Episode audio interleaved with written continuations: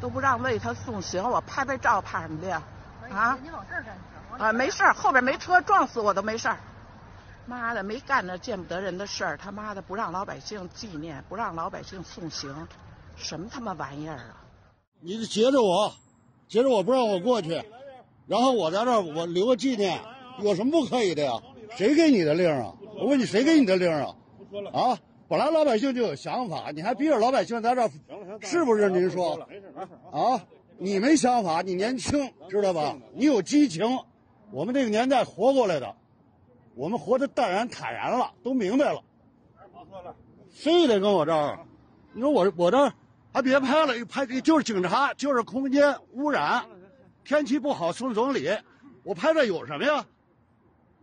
啊，你还不让拍了，连他妈这点自由都没了，你说说。欢迎来到404档案馆，在这里我们一起穿越中国数字高墙。这里是 CDT 周报。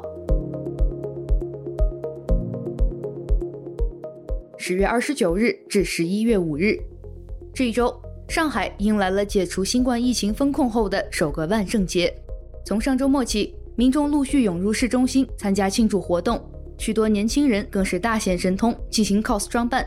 在巨鹿路、酒吧街等区域放飞自我，勇敢表达，让上海万圣节相关话题霸屏热搜，火遍全网。令人拍案叫绝的是，此次上海的年轻人对西方万圣节进行了巧妙的本土再造，各类具有中国特色的装扮不断涌现，将万圣节玩成了反映生猛现实的万梗节，展开了一场独特的现实主义批判狂欢。比如就在前总理李克强去世的第二天，就有人用路牌的形式打出“我在上海，很想你死”这句话，被不少网民解读为对习近平的隐晦诅咒。旁边还有一位女生颇为配合地将自己装扮成了祭奠花圈的样子，最终两人被警察拦下，道具被没收并进行训诫。在此次的上海万圣节狂欢中，还有不少年轻人将自己的装束与当前政治社会议题联系起来。在网传图片中，有人穿上了大白服装，手持夸张的巨型棉签为大家进行核酸检测，有人戴上李佳琦的面具，并在衣服上写下他的翻车名句“哪里贵了”，有人扮作鲁迅的形象，手拿“学医救不了中国人”的纸牌，并在现场发表演讲，有人身贴一张 A 股打响第52次3000点保卫战的海报，手拿一把韭菜自比，调侃自己被反复收割，有人在头上套了一个巨大的监控摄像头，安静地站在执勤警察的身边，疑似在影射无处不在的大数据监控。有人装扮成了《霸王别姬》中程蝶衣的形象，胸前还挂着打倒程蝶衣的牌子，重现电影中程蝶衣遭文革批斗的场景。更有人以近乎直球冲塔的方式装扮成小熊维尼，或者在身上贴满 A4 白纸，以踩线的方式嘲弄当局，玩出了政治讽刺的新花样、新高度。就在警方开始以推进人墙的方式进行清场时，一名装扮成蝙蝠侠的男子走在前方，借助一众警察作为背景，成就了一段富有魔幻感、历史感的现代歌坛画面。此次上海年轻人将万圣节玩到如此的花样百出，使以往那些不过洋节、崇洋媚外的指责不攻自破。如此洋节汉化，证明了只要给中国年轻人以自由，他们也可以有无限的活力和创造力。最终，上海万圣节在官方急推的交通管制中落下帷幕。有网友在知乎上发问：“你觉得2023年上海万圣节会是最后一届吗？”11月2日，中国前总理李克强的遗体在北京火化。同期，官方加强了对民众自发悼念活动的管控。一名北京妇女在拍摄行驶的灵车时遭到执勤人员阻拦，她质问道：“我拍拍照怕什么的？”也就是我们在开头听到的声音。而在合肥李克强故居外，一位大爷对采访的 BBC 记者说：“李克强比李强好，李强只会拍马屁。”然而话音刚落，他便被不明身份人员强行赶走。法学教授劳东燕在微博上写道：“与其说是在缅怀一个人的逝去，不如说是在叹息一个时代的渐行渐远，我们似乎总是走不出历史的循环，这一点尤其令人悲伤。”这篇帖子在发出后不久即被删除。而就在李克强火化的当天，当局通过对翻墙工具开发者的施压，释放出了将进行严管的信号。11月2日，知名翻墙客户端 Clash for Windows 的开发者突然宣布将停止项目更新，并删掉了 GitHub 平台上的全部代码。仅一天后，又有10余个同类开发者进行了删库或归档操作，其中也包含基础项目 Clash 内核的开发者。这意味着这个存在了5年以上、倾注大量程序员心血的 Clash 社区在短时间内被全部清零。对于中国网民来说， Clash 是一个相当好用的翻墙工具，用户可以根据自身需要去灵活设置哪些网站翻与不翻。一些售卖翻墙服务的机场主们也因此偏爱 Clash， 向翻墙新手用户们提供了各种傻瓜化的万能配置。可以说， Clash 的出现极大概率地降低了中国的翻墙技术门槛，也在一定程度上提高了整体的翻墙人群比例。而长期以来，中国政府少有将打击目标直接指向翻墙工具开发者的情况，上一次类似的情况还是在2015年，翻墙工具 Shadowsocks 的作者在被警方约谈后放弃了项目维护。而此次被针对的 Clash 项目，不少开发者身在国内，并以实名或半实名的方式参与其中。因此，当官方铁拳再度落下时，引发了广泛的寒蝉效应。那种可以不问政治、安全做翻墙的岁月静好式幻觉终于消失。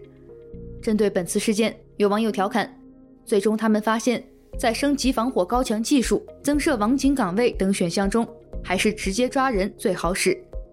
Clash 整壁江山的垮掉像是一个政治隐喻，同李克强的黯然离世一样，人们也发出了一个时代结束的感叹，同时又在越发窒息的现实中看不到一点未来。一周见读。原总理李克强同志，前中国国务院总理李克强，former Chinese Premier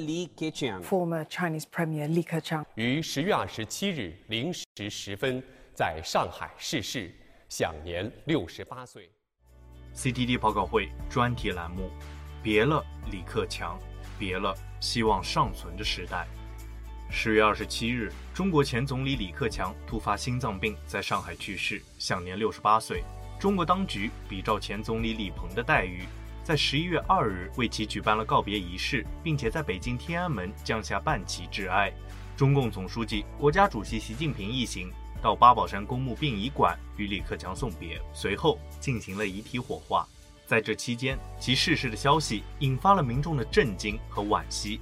西方各大媒体也由此发表文章纪念、评论和分析李克强本人及其死亡带来的政治影响。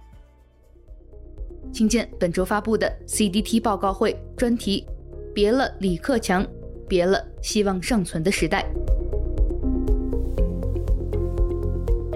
2023年10月已经过去，中国数字时代搜集整理了过去1个月期间反映国内热点事件的网络视频，以时间为序进行混剪，制作了本月的月度视频《十月之声》，我们来听一听。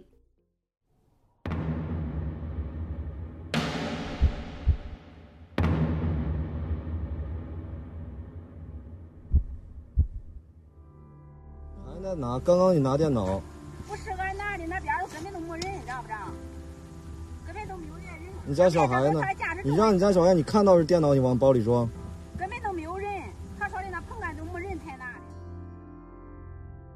你好，我是芜湖的一名外卖骑手，我想问一下，为什么中秋节、国庆节其他行业都有3倍工资，而我们外卖小哥什么都没有，什么补贴也没有，月饼也没有，搞得现在模式越来越多，造成外卖行业内卷太严重，不是在降价就是在降价的路上。那可是劳动法它是按时间的啊，我在这吵了很久了啊！我们县政府都没有签劳动法，没有一家媒体公司会给你加班费，没有。可是那个劳动法里面有明确规定说加班费是% 多少的那种。我们没有劳动法，我们违法。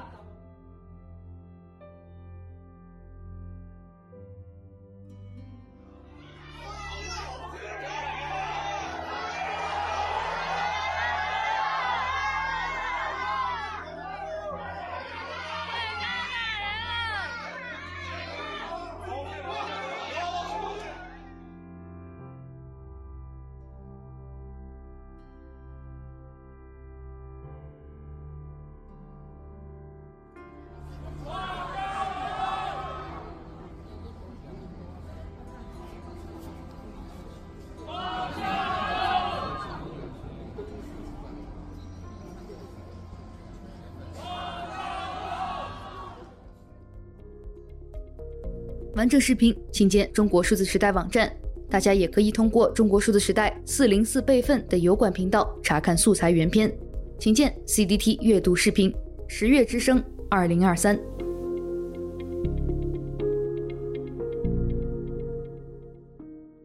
2023年10月，最受网民关注的热词是当代崇祯，最受关注的焦点事件则分别是李克强去世、巴以冲突以及成都女童被恶犬咬伤事件。我们将选取这些事件中值得关注的观点和讨论，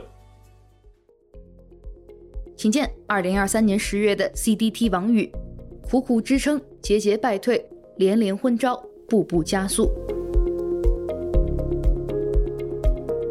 从2008年3月开始，西藏自治区、青海、甘肃和四川的藏人走上街头，呼吁宗教自由，结束压迫性的政治和社会控制以及经济不平等。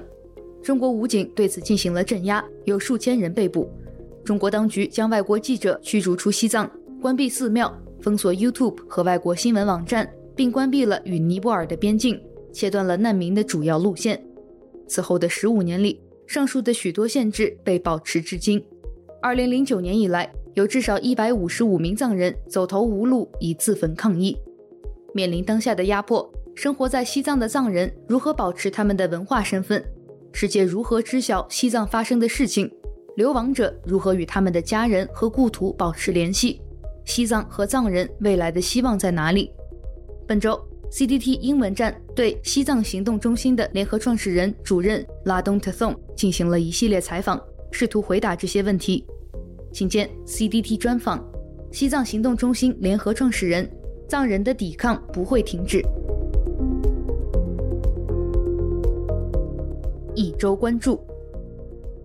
10月31日，微信公众号法治江西发表了一篇文章，号召所有善良的人们不要对任何集权专制者抱有任何的幻想，幻想他们可以改邪归正，重新仁政，因为他们根本就不懂得什么是自由、平等、博爱与法治，他们的快乐只建立在特权与对人民的控制与压迫之上。这篇文章很快被删除。该公众号最新的一则公告称，法治江西将停止更新，其账号编导已被网信部门请去喝茶。请见404文库法治江西，对所有集权专制者都不要奢求人性与善良。一周惊奇。近期，广东佛山民政局取缔了组织岭南模拟联合国。公告称，该组织通过省内高校、中学的模拟联合国社团，组织策划学生进行有关敏感议题辩论培训等涉嫌非法活动。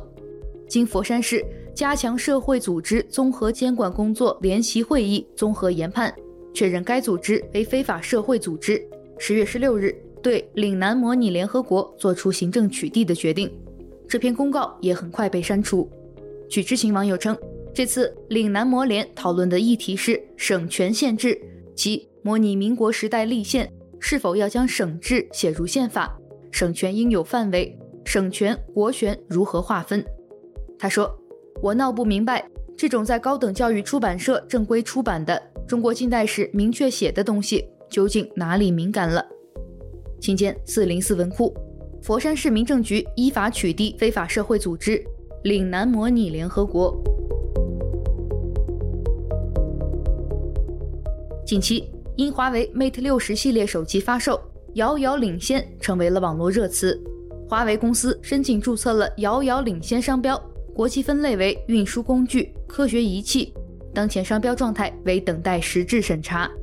据 IT 之家报道，遥遥领先这个词最先是出现在华为手机 Mate40 的发布会上，余承东在介绍手机的处理器、屏幕、电池、充电、摄像头、音质等状况时说了14次遥遥领先。去年的 Mate50 发布，全球首发了卫星通信功能，余承东再次提及遥遥领先，并称其为捅破天的技术，又将遥遥领先的热度推高。请见一文观止，华为申请注册遥遥领先商标。据媒体新京报报道，10月31日，一段新鲜白菜被砍碎充当厨余垃圾的视频在社交网络传播。就买的800块钱。花钱买的也糟践啊！政府拿钱买的就当垃圾就扔掉。你不够垃圾就别，不够就不够。啊，不够不行，非得让你上这么多垃圾，上不了垃圾你就去做假嘛，这就是。这就直接打掉，他没意思。 给它照下来，给它发光，就多好的大白菜！人家种的多不容易啊！视频中，一名环卫人员正在将成捆包装的白菜拆包、捣碎，并投入附近的厨余垃圾箱。许多市民在旁边表示惋惜。目前已经查明，事件发生在北京海淀区中关村南路。此时，系某公司工作人员为完成当月厨余垃圾分拣任务。 将公司内部食堂的白菜充当厨余垃圾进行处理。微信公众号阿亮评论道：“环卫管理制度叠加不合时宜的垃圾分类，好好的大白菜被制度化为了厨余垃圾。”想起了两句话，一句叫“好制度把坏人变好人，坏制度把好人变坏人”，另一句叫“用文件管文件，用通知”。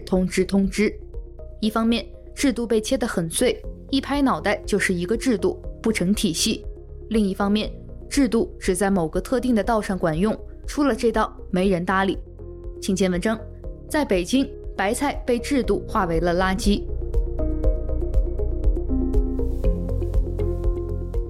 最后，一周故事。本周要分享的一周故事来自正面连接10月29日发布的文章，一本叫《我厌男》的书。 和厌恶他的男人。文章写道：2023年7月12日，我厌男中文版在豆瓣更新图书条目，很快被1星差评淹没。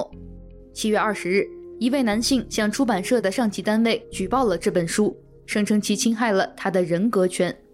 此时，我厌男还没有上市，除了出版社内部的人，没人看过书中内容。还没有看过书中内容的人。 仅仅是看了书名便被刺痛神经，他们是谁？他们为什么如此憎恨这本书？这篇文章讲述了《我厌男》这本书在出版过程中和出版后遇到的风波，作者与在豆瓣上给这本书打1星的用户陈诚的对话，以及出版编辑林霜在出版过程中的努力和改变。请见文章：一本叫《我厌男》的书和厌恶他的男人。 以上就是本期节目的全部内容。如果大家希望了解本期节目中提到的相关新闻事件和文章，欢迎点击本期节目简介中的连接，在中国数字时代网站阅读更多内容。中国数字时代 CDT 致力于记录和传播中文互联网上被审查的信息，以及人们与审查对抗的努力。欢迎大家通过电报 Telegram 平台向我们投稿，投稿地址请见本期节目的文字简介。阅读更多内容，请访问我们的网站。cdt.media